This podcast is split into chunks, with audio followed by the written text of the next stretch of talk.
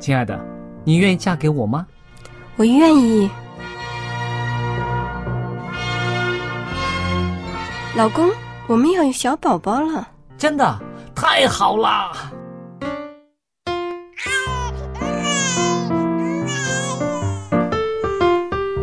妈妈，妈妈，看我画的画，好看吗？真好看，宝贝画的太棒了，拿去给爸爸看看。爸爸妈妈，我去上大学了，你们多保重身体，我放假就回来。出门在外要注意安全。好好吃饭，天冷了，别忘了多穿衣服。好了好了，别多给唠叨。家里打电话哦。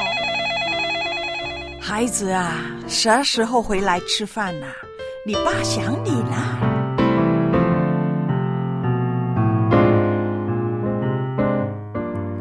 好，明天就回来。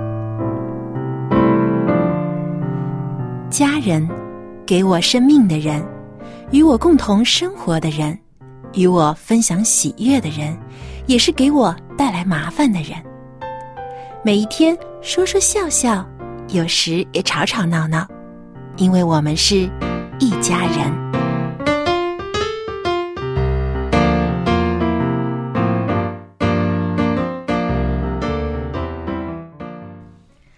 不是一家人，不进一家门。亲爱的听众朋友，欢迎您收听希望福音电台一家人节目，我是主持人小杨，还有我们的好妈妈佳丽姐和帅气爸爸 Jerry 和我在一起。听众朋友，大家好，我是佳丽。大家好，我是 Jerry。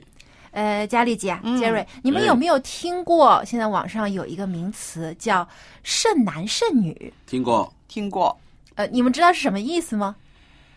开始的时候觉得是有点贬义吧，开始就好像是剩下来的剩，是不是？嗯，对，但是听着听着，大家也觉得没有贬义啦，因为这种年龄的男青年、女青年很多啊，有什么了不起的，就没有贬义了。现在可能带有一点自嘲的这种说法，会笑称自己是一个剩男或剩女。那网络上呢，我看了一下，有一个基本的呃概念呢，就是说是一些条件还不错的男女青年，那么因为可能各样的因素，工作啦，或者是对于感情的追求啦等等，呃，年龄。增长上去之后呢，还未结婚的这个未婚男女，所以呢就被称为这个剩男剩女。其实，在我们那个年代哈，没有这么多这种词。就是现在很多潮语嘛。那我 嗯我们那时候就说啊，这个人比较晚婚，对对，那就就就很好啦，也有被称为是所谓的大龄青年，嗯，哎，这个是什么意思？什么叫大龄青年啊？就是指年龄比较大的还没有结婚的，因为以前认为结婚了就不是青年了嘛，啊，就是年龄大了还没结婚的。但是呢，到底多大算大龄呢？对呀、这个真的是没有一个标准的。我觉得结婚这样事啊，这件事啊，根本跟年龄没有什么关系，跟这个心智有关系。嗯同意吧？呃、对我我也很赞同这样的说法，因为啊，你想现在有一些在农村，他们因为结婚观念比较早，有一些可能才二十二岁、二十三岁，你还没结婚，哎，家里一些长辈就开始唠叨了，就开始说，哎，怎么这么大年纪还不结婚呢？那可能在城市当中有一些年轻人到二十八九岁还未结婚的，还是很正常的现象。所以说，其实对于这个所谓的大龄，到底是多大的年龄呢？没有一个所谓的标准。嗯，嗯，而且刚才佳丽姐你说的这个跟心智有关，我就想到我有个朋友，他在他的朋友圈上就写了这样一句话，他说：“哦没有该结婚的年龄，只有该结婚的感情。嗯，这话说的好。赞成。因为现在有很多人都觉得啊，我到这个年纪了，我就应该结婚了。呃，有的时候可能觉得啊，我是不是年龄太大还不结婚？可能家庭的压力呀、父母或者朋友之间给的压力呢，就会觉得自己是不是应该啊去将就一下，随便找个人结婚算了啊，能够抵制这种压力。但是呢，如果没有感情为基础的婚姻，其实这只是自欺欺人罢了。我告诉你啊，小杨，在我结婚的时候啊，我在当时算是大龄青年了哦。因为为什么呢？你想啊，二十几年前我差不多三十二岁才结婚，那么当时我的好朋友们都已经结婚了，生小孩了。可是、当时的心情呢，确实是有些不舒服、忐忑不安呐、会觉得好像哦，我也不是不想成家，我是想成家，可是我没有找到适合的人。那你只有两个选择，一个就是你随便找一个人结婚，嗯一个就是 将就将就凑合，一个就是你等，嗯，你等等到一个合自己心意的。那我到现在为止呢，我觉得非常好，我等等到一个合自己心意的，那么以后的很多的问题啊、矛盾呐、呃难处啊就没有了。但是如果当时我随便找一个人，为了不让人觉得我是一个大龄青年、一个剩女，然后我就凑合着结婚的话，我相信我这二十几年来不会有这么平安安乐的日子吧？嗯幸福的生活。对对对那当时呃，您是怎么样？呃，去面对家人或者说朋友给你这种压力呢？或者他们有没有给过你这种压力？有的，有的，有的人会说：“哎呀，你干嘛这么挑啊？”我相信现在也还是有这些人在旁边煽风点火的。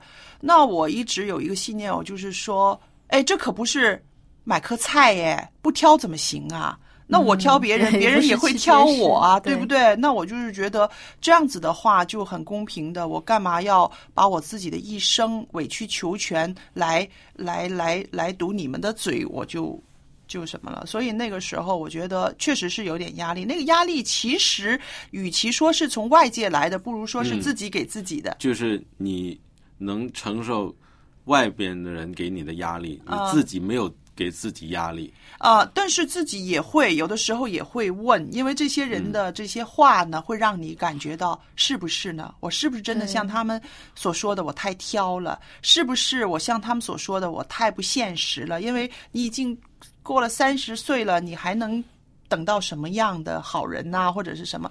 这种压力其实是变成了你自己在心里面的一个千回百转的，一直问自己，到底我要什么？到底我这样子决定对不对？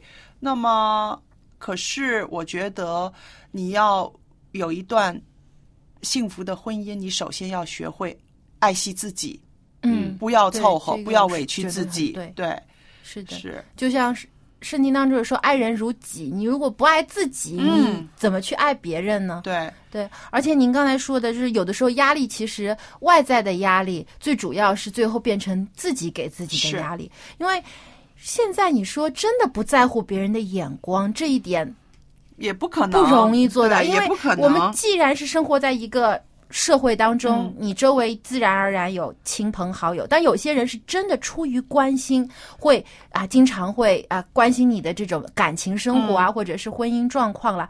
但，也有一些人只是啊好奇呀、嗯或者为了满足他们的八卦的这种心态。那其实有的时候就要看你到底在乎的是谁的看法，嗯是这些真心实意为你打算、体谅你的人、理解你的人，他们的在乎呢，还是那些无关紧要的人？是这样说的很对，因为哈，我自己也到了这个年纪了，我身边也有一些呃同年代的人，他们开始为自己的孩子着急了。嗯，对啊，因为他们比我早婚嘛，对不对？他们就开始就说：“哎呀，怎么办呢？怎么办？”后来我就问他们一个问题，我就说：“我说你到底是想你女儿结婚呢，还是想她幸福啊？”然后他说：“那我当然是想她幸福了。”我说：“对啊，你的想她幸福的话，那你就不要逼着她去结婚来，来来，光是做成了这件事就行了。”我说：“因为结婚之后，她所需要的生活是一种。”幸福的生活嘛，对不对对，佳丽姐，你说的太对，所以我就我就我就也会跟他们说，你如果是说单单想你儿子结婚，你女儿结婚这件事好办，对不对啊、但是你想他幸福的话，就说你就要有一点有一点空间时间给孩子了。对。那我们现在再讲一下另外一方面，嗯，为什么现在？呃，这这些大龄青年或者我们所说剩男剩女会越来越多呢？因为不生小孩子哦，大部分的人是不是啊，？呃这也是原因之一吧。就是现在的人对于这个后代的这个要求，也不说不生嗯孩子，是就是说可能是因为一个是养养孩子的这种投入啊，嗯现在越来越多大家都希望把自己的孩子，既然要生孩子了，一定要把他养好，嗯啊，要让他成才等等，也给他好的条件，所以这个投入肯定很多，嗯无论是经济上面、时间上面、精力上面，都是大量的投入。可能有一些年轻人觉得我还没准备好，对，呃，我哎呦，我现在还没有功成名就，我的事业还没好，我没有办法给我的这个家庭以后有一个稳定的环境，那我现在还要奋斗，所以就可能推迟、推迟再推迟。嗯。嗯，有很多社会因素的，譬如呃，现在女性的这个所受的教育程度，还有他们能够在社会上立足，他们在经济上可以自给自足，跟以往呢，确实是说有一些个呃差异了。所以呃，现在很多女孩子她们也觉得，呃，我可以供给我自己一个蛮舒适的生活的话，我不想让自己的生活质素降低。嗯，也就不需要在物质上依赖对男性然后，除非那个感情是让我很很满意的，像你刚刚说的，只有那个适不适合结婚的情感，对不对追求这种精神上对他如果觉得在这方面，他觉得啊，得到他自己想要的了，那他可能会稍微的有一些调试。或者是牺牲，他也愿意。但是如果没有找到一份这么让他满足的情感的话，他也觉得他现在他活得也很好啊。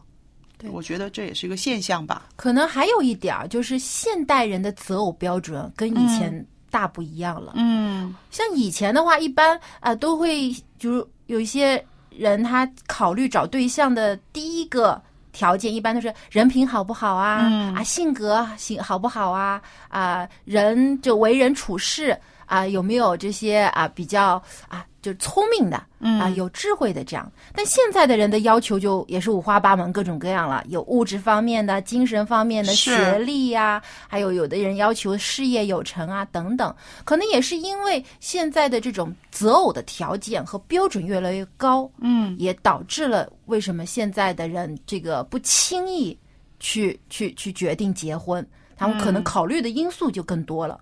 那是不是跟这个住房也有原因，也有关系啊？嗯，啊，是是，要担心了，结婚了没房子，嗯是不是啊？对以以前好像大家没有想的那么复杂，嗯，以前人大家都 是很容易将就吧？对，因为以前本来大家的这个基本的生活条件也差不多，有的嗯人就是啊、一一家人跟父母可能都住在一块儿，哎结婚后也不分开。对但现在呢，可能都觉得一旦要结婚了，你首先基本的就要有套房子吧。嗯所以有些，特别是我觉得男青年呢，他嗯可能就想着，我我至少也得奋斗出一套房子，然后再考虑结婚，不然谁嫁给我呀？嗯嗯，所以呢，这也是导致为什么越来越晚婚的原因之一吧。还有呢，就是我们中国啊，真的是呃幅员广阔。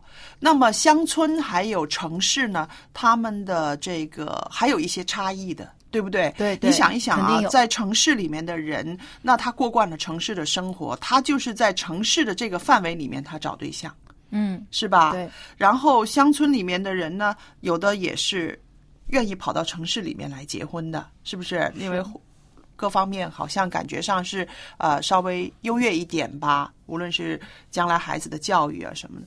那所以呢，我就看到这个城乡的差异呢，也让一些人在择偶的时候呢，好像有了一些限制。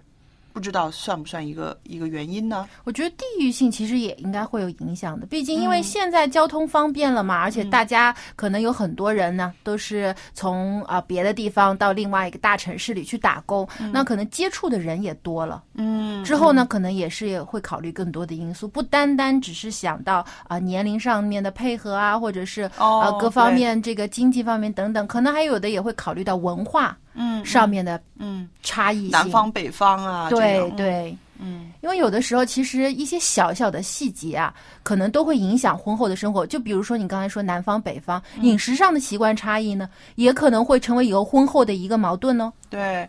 那么说到这个大龄青年，我相信现在啊、社会上很多人用“大龄青年”这几个字呢，给人一个标签儿。我觉得这个是一个不好的感觉。对，就嗯。好像刚才说的剩男剩女，一听这名字就觉得有点贬义，有点不舒服。对，觉得好像你就是嗯被选剩下来的这种，其实不应该这哎，可是我知道有些人把它写成是神圣的圣哦，那个剩男剩女啊，就是说他们是蛮洁身自爱的，不是说不是不是是是丰盛的盛，哦。有一种有一种写法哦。是丰盛的盛，哦，丰盛的上啊，也可能因为年龄上去，他们可能拥有的经验和财富，嗯，不是那些可能一踏进社会就结婚就成家立业的人可以比的。那说起这个大龄青年，我记得在我们成长的那个年代呢，我们比较容易说的是什么？单身贵族，我觉得这个名字就是不是很好？钻石王老五，对呀、嗯是不是？我们那个年代是说这样子的，好像没有说像大龄青年似的，让人家的感觉是啊、比较稍微有点贬义的。那钻石王老五啊，单身贵族啊，好像是他们的一种主动一种选择吧可。能也跟现在这个上网的这个情绪有关系。可嗯能网、网民就喜欢给人的起这些这些特别的这些潮语啊，这些嗯。我有的时候大部分都是有点特别的意思，让人听了有有有点不舒服。说实在的，嗯。但不管是网上的这些名词也好，啊或者是周围人的说法也好，最关键的是，其实要知道自己的这个原则和心意是什么。对，就像佳丽姐一开始就说的，呃，这个年龄的成熟是一个方面，最重要是你的心理有没有成熟了。对，因为心智成熟和肉体成熟不一样，我们的生理上面随着年岁一年年增加，你的身体自然而然就成长了。嗯但是你的心智要通过不断的努力和坚持，还有你的接触的人和事物增多了以后，你的心智才会越来越完善。是啊，我身边呢，其实有不少真的相当年纪也没有结婚的人，那四十几岁、五十几岁也有这样的女性的朋友，也有男性的朋友也有。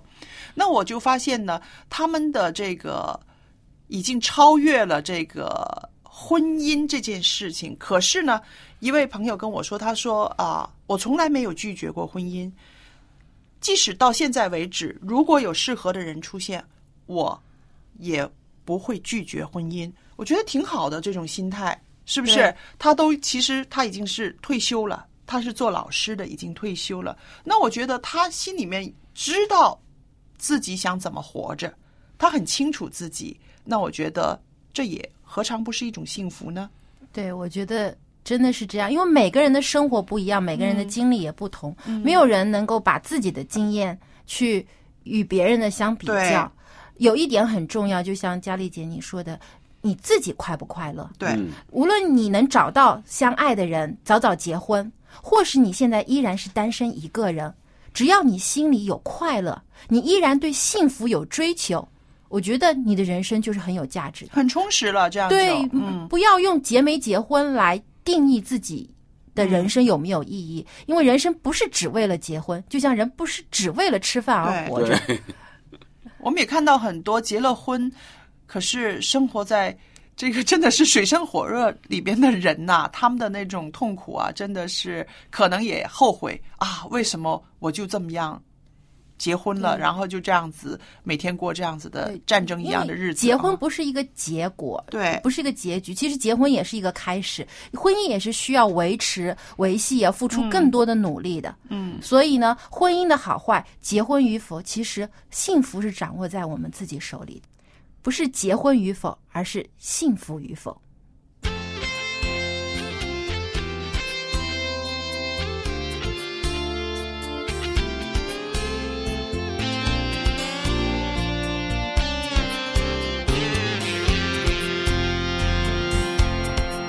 将一生交给你来回应你的爱，我要用全心全心全意全力来爱你。将一生交给，回应你的爱，这是那圣洁梦里喜悦的火祭。用我一生服侍敬拜，用我一生来宣扬你爱，我要让全世界知道，那加利山的爱广阔如大海，你的慈爱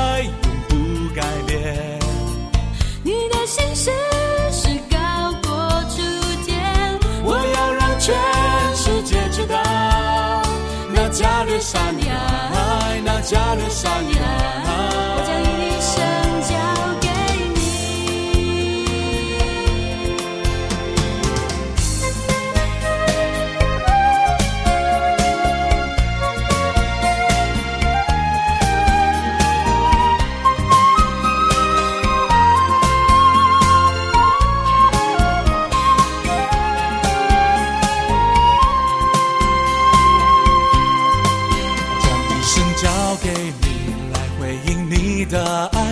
要用全心全心全意全力来爱你，将一生交给你，来回应你的爱，这是那圣洁梦里喜悦的火炬。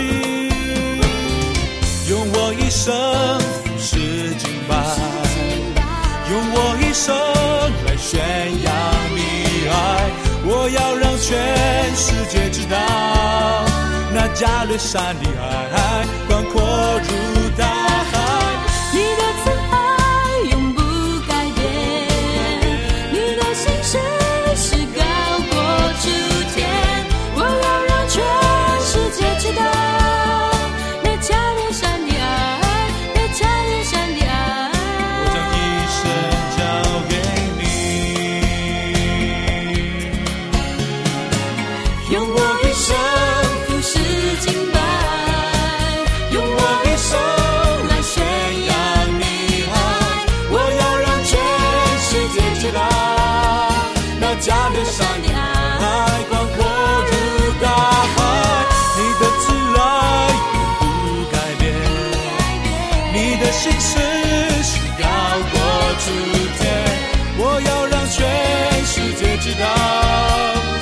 加略山的爱，那加略山的爱。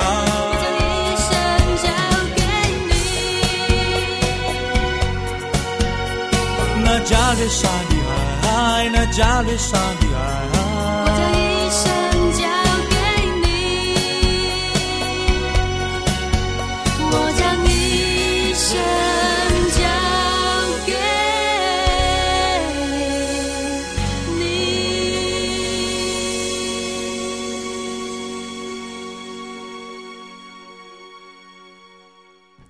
接下来又到了春雨和您分享亲子主题的时间了。那么在上期节目当中，春雨和您分享了在孩子犯错之后，作为父母我们应该如何教导孩子去面对。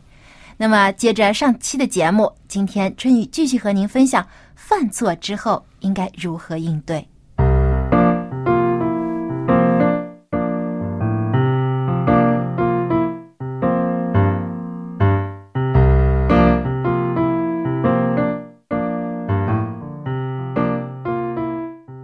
位亲爱的听众朋友，欢迎您光临到亲子专题的时间，我是您的好朋友春雨。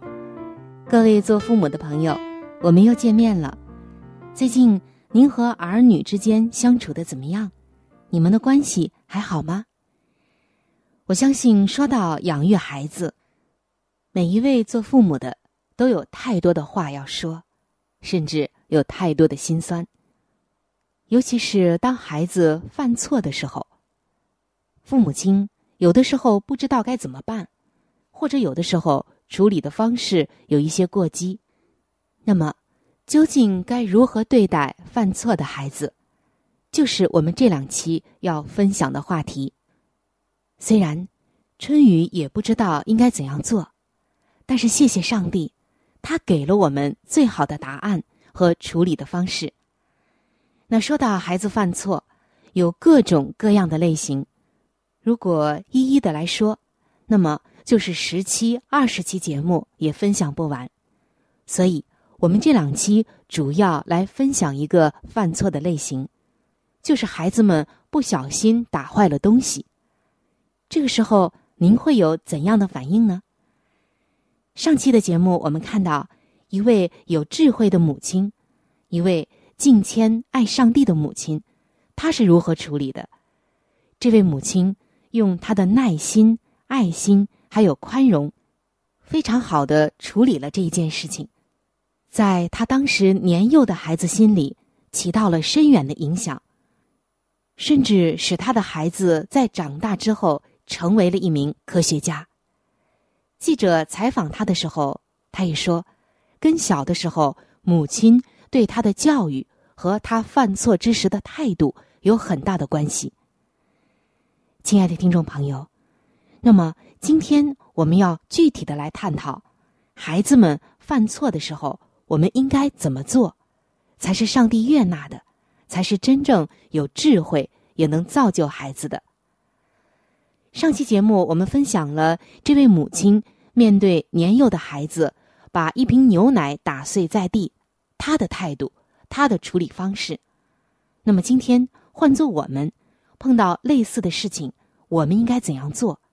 相信这个故事不是上一期节目听一下就完了，而是在其中我们会得到很多的启发以及实际的作用。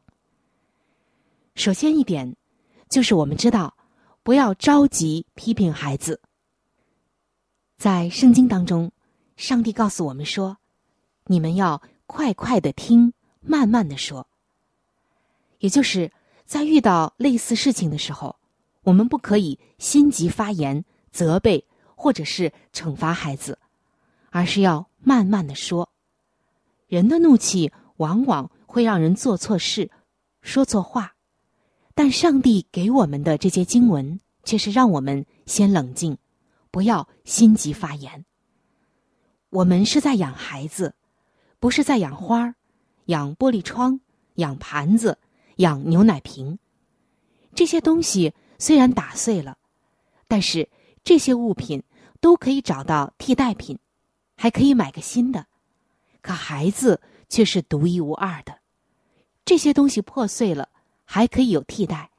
孩子的心，如果……因着我们过激的责骂破碎了，可就很难复原。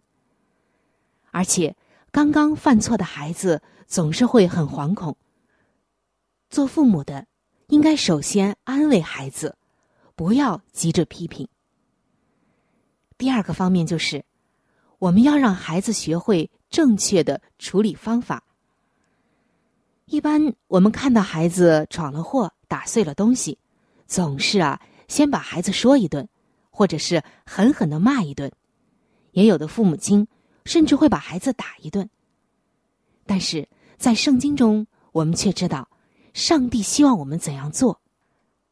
当一个人犯错的时候，上帝首先是要他学会如何面对自己的问题。所以今天，我们首先不应该是责骂孩子，而是。在安慰、抚平了孩子的惶恐之后，问孩子说：“你打算怎么收拾呢？”做父母的，首先要帮助孩子面对犯错的后果，因为上帝就是这样对我们的。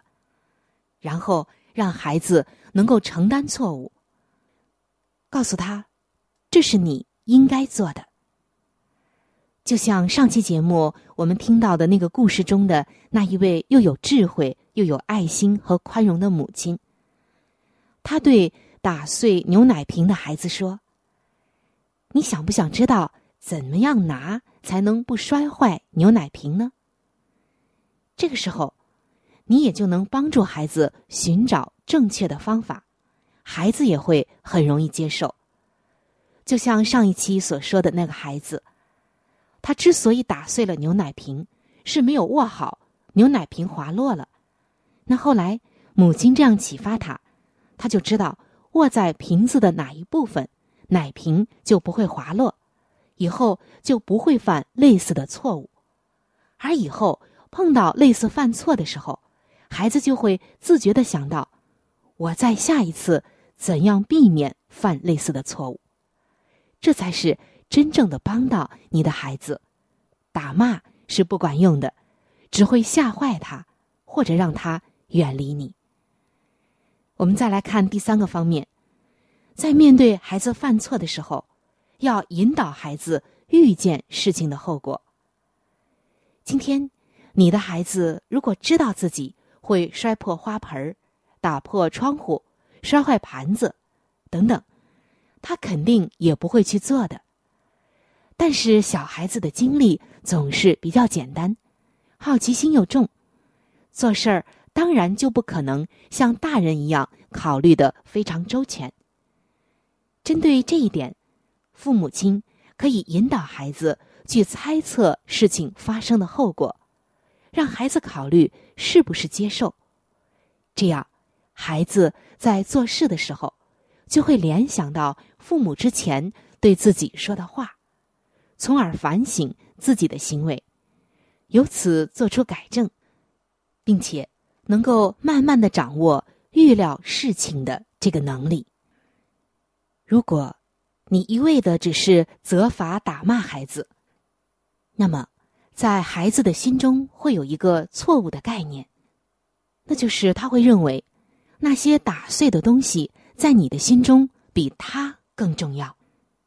但是，亲爱的父母亲们，我们想一想，难道打碎的东西真的比你的孩子重要吗？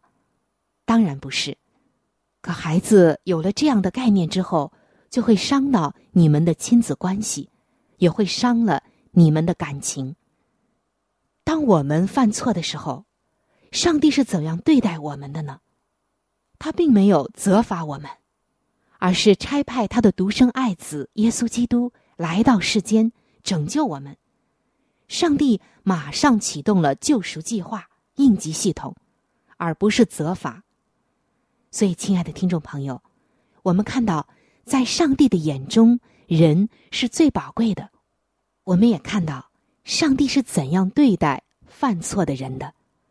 所以，今天，既然孩子是我们的宝贝，难道我们不更加应该用上帝对待犯错的我们的方法和慈爱来对待我们的孩子吗？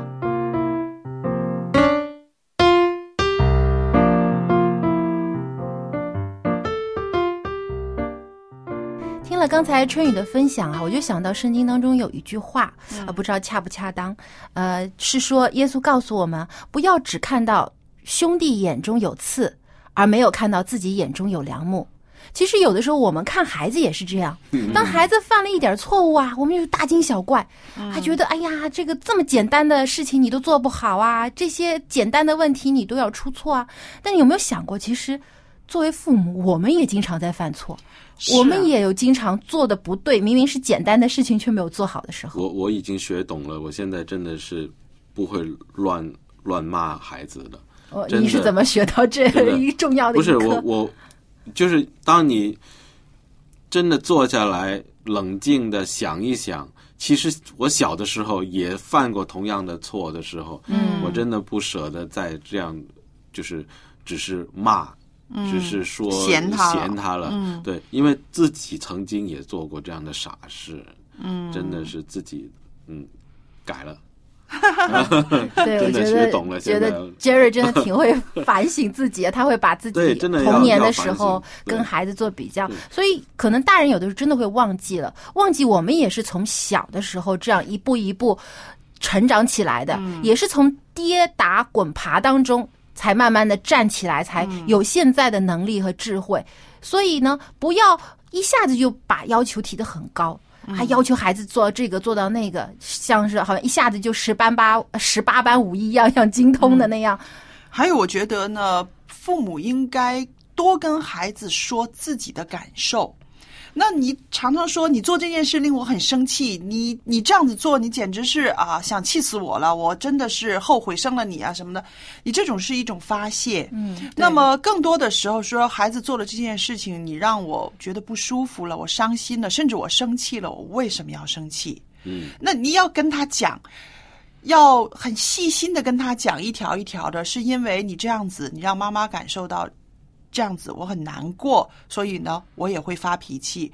你要跟他说，我常常就是说，无论是你养宠物也好，还是生孩子也好，如果你没有准备好自己，你没有心里面有那样的爱，没有预备这么多的时间来应付这些小生命的话，那就先不要生，也先不要养宠物。那宠物虽然是说你不可能啊跟他讲道理，但是你的一些言行啊、表情啊、举止啊，一样是一种传达，对不对？而且我觉得孩子虽然是上帝赐给我们的产业，但始终还是属于上帝的。对，不是属于我们个人的。很多父母其实是把孩子看作是我的，这是我的孩子，我想怎么教怎么教，而，他要必须照着我的期望去成长啊，我要他以后成为什么样的人，他就必须朝这个方向努力。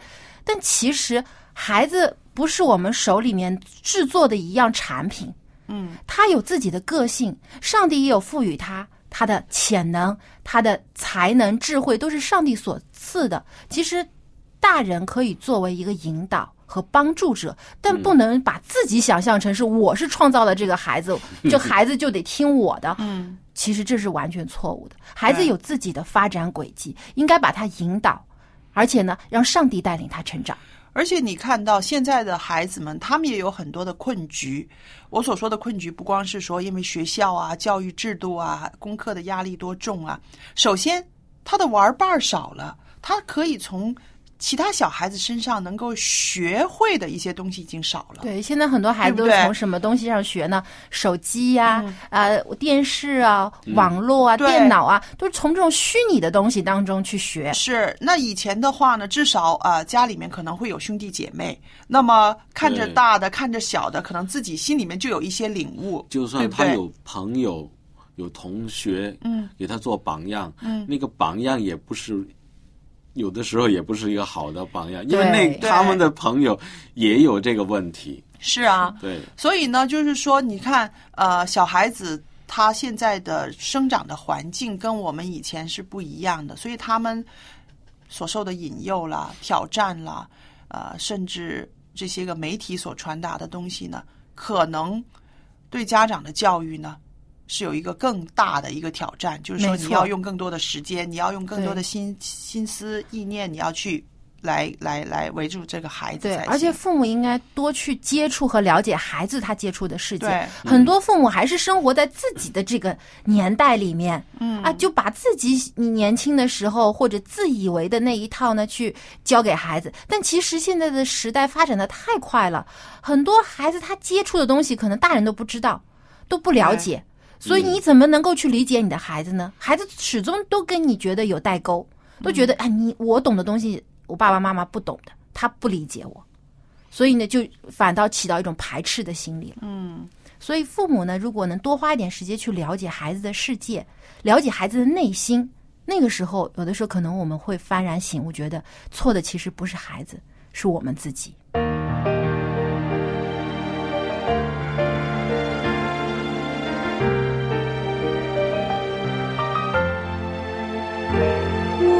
我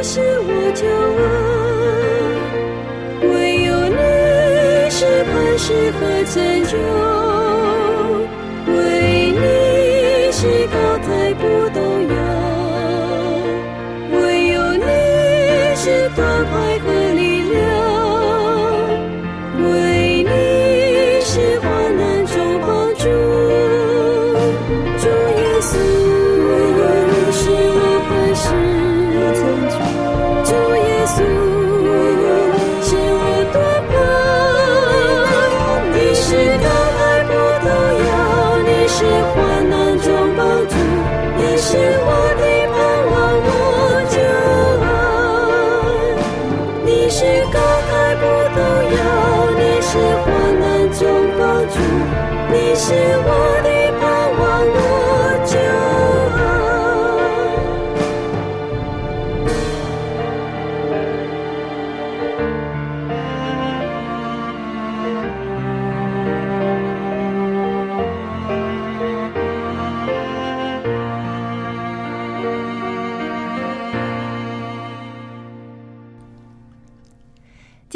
又到了蔡博士和佳丽姐和我们分享“家有一老，如有一宝”的环节。那么今天的主题呢，蔡博士要和我们分享正向心理学可以帮助老人什么？那什么是正向心理学呢？好极了，这个问题提得很好，你听听就知道了。嗯，我相信很多听众也很好奇啊。那我们一起我也来听一听。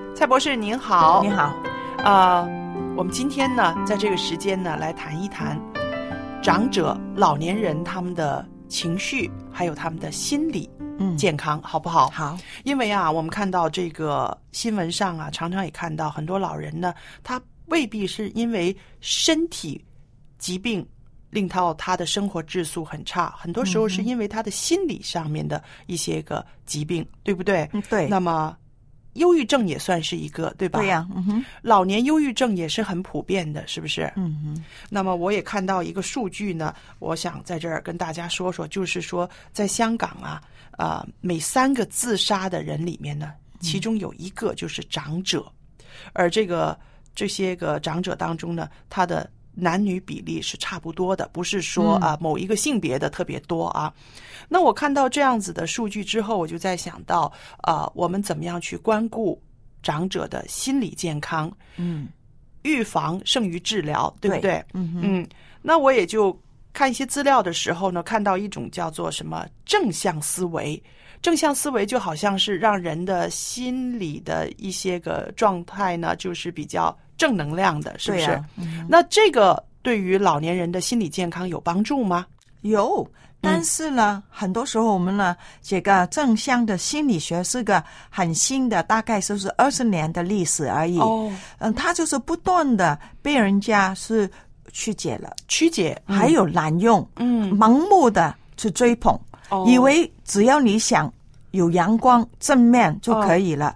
甚至呢，我们看到了，在很多的啊、地方里面呢，特别是呃西方的国家里面，就是很把这个正向的心理学呢，就是把它了呃扭曲了。扭曲了，嗯。嗯，很多人以为呢，这个正向思想就是曼宁丹来的。哦，但是我们可以告诉你啊，正向心理学不是什么困难都可以解决的。嗯，其中的一最大的部分，因为这个正向生理学都是要讲正面、阳光的东西，哦要常常说我最好，我最我努力就是可以有收成。嗯，但是我做得到，要想想我们年纪老的时候，嗯有些东西真的你想做都做不到。一个很简单，过马路，嗯，我们看那个红绿灯是吧？嗯嗯，年轻的时候，那个绿的那个人在闪的时候，我们都敢过，哇，我们就跑过去。嗯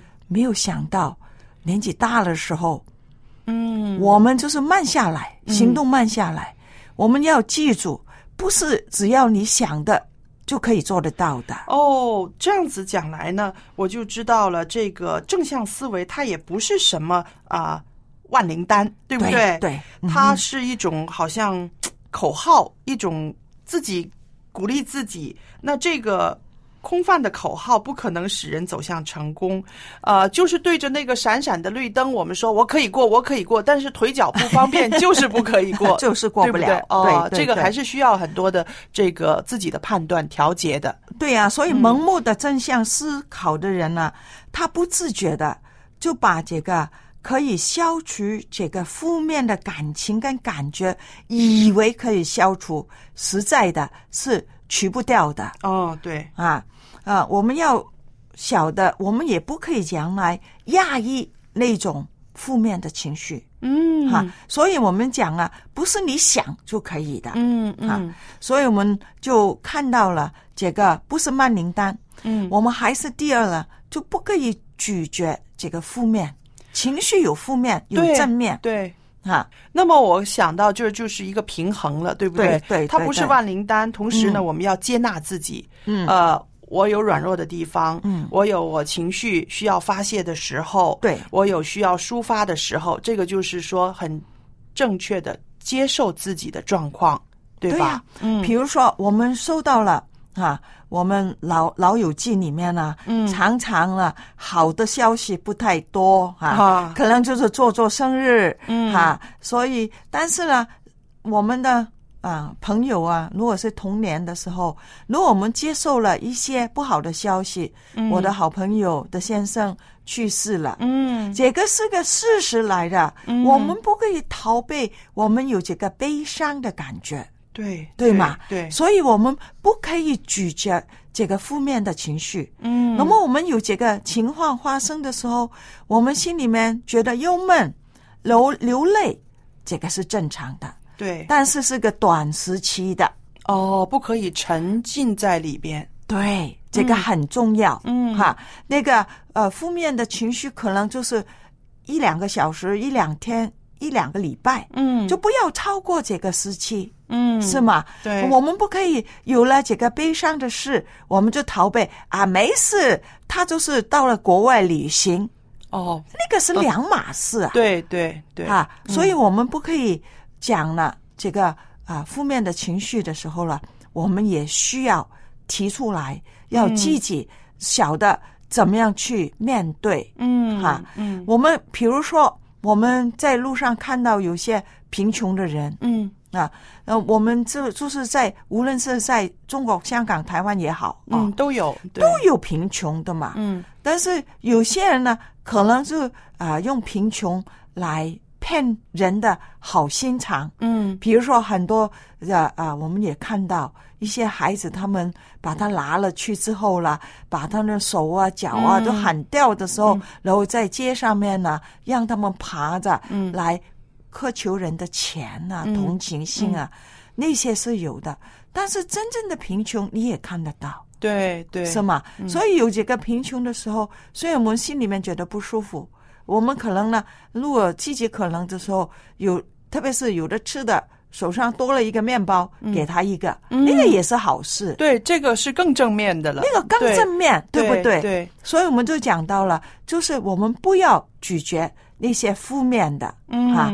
所以我们呢，就看看，如果我们自己有可能可以帮助他啊，帮忙一些，嗯比我们比上不足，比下有余嘛，对啊，那有动一些善善良的心，嗯也是为我们真的对我们的心态这个正向思维了是有好处。嗯不是我们常常听到吗？施比受更为有福吗？是的，是所以我们就是不要拒绝那个负面的情绪，嗯，因为在人生里面生老病死是有的。对，还有呢，有一点就是讲到了这个正面的思维里面呢，不可以成为一个成功致富之道。哦，这样子，对，因为我知道呢，有一些啊，那个啊推销的人呐、或者是展销的啊，什么，他们会常常利用这种心理呢，来让人、呃，让人投资。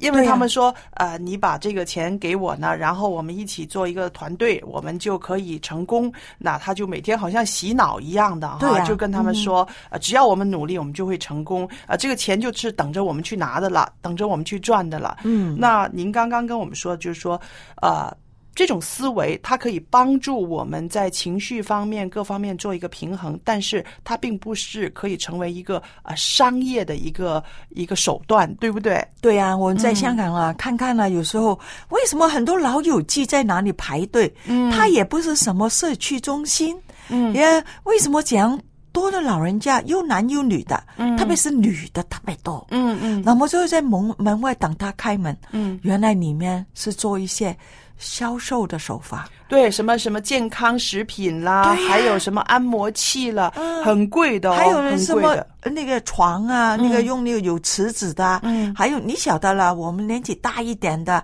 我呢呃眼又不好，耳朵又不好，关节又痛，嗯，所以他们就针对我们这样的啊，他们就是说你来的时候，我们给你试一次，嗯。哈、你买我们的产品嗯，是吗？所以这样的时候，致富的是他们，对，不是我们。还有他们会请这些个老友记呢，把他们的朋友都带来。对呀、说把你把你的朋友带来，然后我就给你一个什么纪念品、什么什么奖品那样子的。嗯嗯，所以我们就看到这个正面思维里面呢，有时候呢，他们就是拿了我们的心理的心态。嗯哈，你看你用了怎样的产品，你就会好了，呃，头也不痛了，嗯是吗？所以我们就看到了，我们要明白啊，如果有人叫你做什么，嗯。生意啊，或者做什么啊，集体刚才好像我们主持人讲到的，嗯。你也不要信。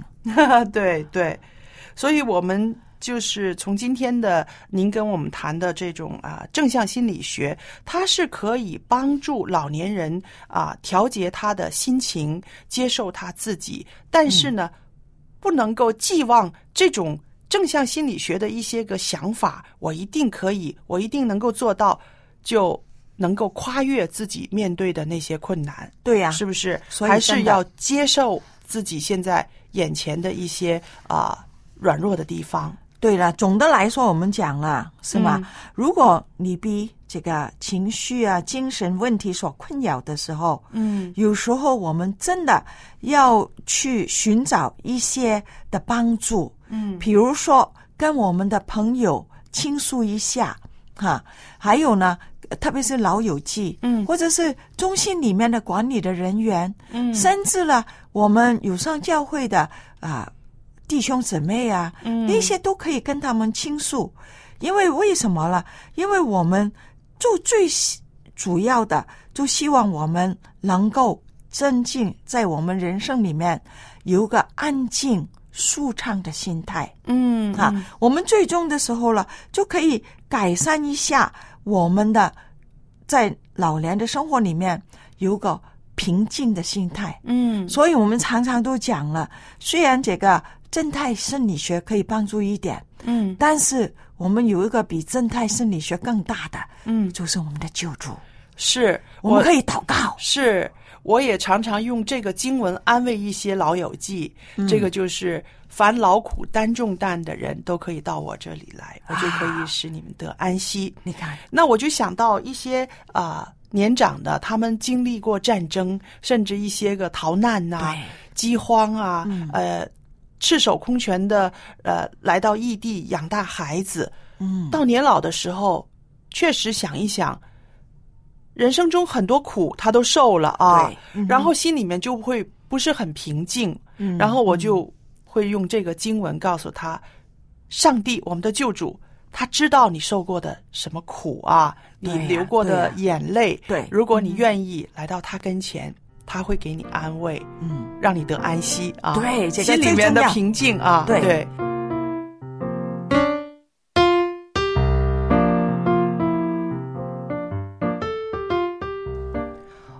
哦，原来 这个正向心理学啊，也并不是万能的哈，不是什么时候、什么情况都适用的。对。其实这个正向心理学是不是就是我们常说的这种阿 Q 精神啊？就是啊，自己找乐子啊，这个悲观的时候也鼓励自己，让自己变得乐观起来，是不是这样的一种心态？刚刚其实也是呃，里边也提到了，就是说嘛，这个正向心理学它呃发展出来不是说有很长的历史，那肯定是。有一些啊、人的心理上呢是有这种需要的时候，嗯他才会发展出一种这样子的一种啊、学说，对不对？但是呢，我们知道每一种学说呢都不是万灵丹。那么最实际的，尤其是面对老人的时候，我们会发现老人的一些问题，他的情绪也好，他的身体的机能也好，其实是非常复杂的，哪一套学说都未必可以。可以全盘的解决他的问题。那么最主要就是说，还是说家里面的人，你要摸清楚、了解你面对的那个长者他的需要是什么。嗯，不同的情况用不同的方法。对，如果有的人是特别容易自怜的啊、特别软弱的，一点点小事他就觉得会想到死啊，会怎么怎么的。你当然用这个正向心理学的鼓励的话是有用的，呃增加他的信心，他给他多一点希望。嗯对，但是呢，如果不是他不是这种状态的，他是真的是有病了、受伤了、很疼了，已经在很很难过的忍受了，你还去跟他说不要紧的，没明天事就会好事，没事，睡一觉就会好。你想他是什么样的心理呢？他会觉得你不理解我。对呀、所以真的是不是一套学说就可以解决问题的。对，我觉得这个其实啊，跟儿童心理学也有呃相似之处啊。嗯，因为我之前学过儿童心理学的时候，就发现小孩子教育其实也有所谓的正向，嗯，和这个呃，就是呃，如何去鼓励孩子，或者是还有一种方法就是惩罚孩子。嗯，但是不是惩罚就不好呢？其实惩罚也有它必要的时候。是，比如说对于一个啊、很很没有自信心的孩子。那你当然是要多鼓励，嗯啊，多表扬他啊，让他有自信心，让他培养出对自己能力的肯定，那他就会越做越好。但如果是本来一个就自信心爆满，甚至盲目骄傲的孩子，你还去表扬他，这样的话他会越来越自大，觉得自己啊无所不能，觉得都看不起别人，这种就不对了。这个时候你就要稍微啊让他压一压。告诉他要认清自己的能力，嗯而不是说你什么都好的，也要看自己身上有缺点的地是方。我想我们这个世界上哈，呃，我们的生活有一些乐趣，也有一些挑战，是因为我们每个人都不一样，是不是？是上帝把我们造的每个人都不一样，在世界上找不到一个相同的百分之百相同的人，这造成了我们的一些个啊、所谓的挑战吧。嗯但是它也同样是一个乐趣的来源。对，因为可能我们每个人的需求也不同，嗯所需要补充自己的、完善自己的地方也各有嗯各的不同的地方。所以呢，我觉得只有上帝可以使我们完全，因为人的方法始终都有一些的后遗症啊，或者有其他的欠缺的地方，但唯独上帝的方法是可以使我们完全的。所以呢，多寻求上帝，多亲近耶稣，我觉得这个无论是你在消极当中也好，或是有的时候过于的盲目自信也好，都能让我们清醒过来，都能让我们看到前面的道路。好，今天的节目就到这里。如果听众朋友您喜欢我们一家人的节目，或是您也有好的分享想与我们一同来交流的话呢，请来信告诉我们。我们的电邮地址是 l a m b at v o h c 点 c n，我们期待您的来信。下期节目当中，我们继续一起来讨论、来分享、来交流，期待你的参与。我们下期节目再见。再见啦。拜拜。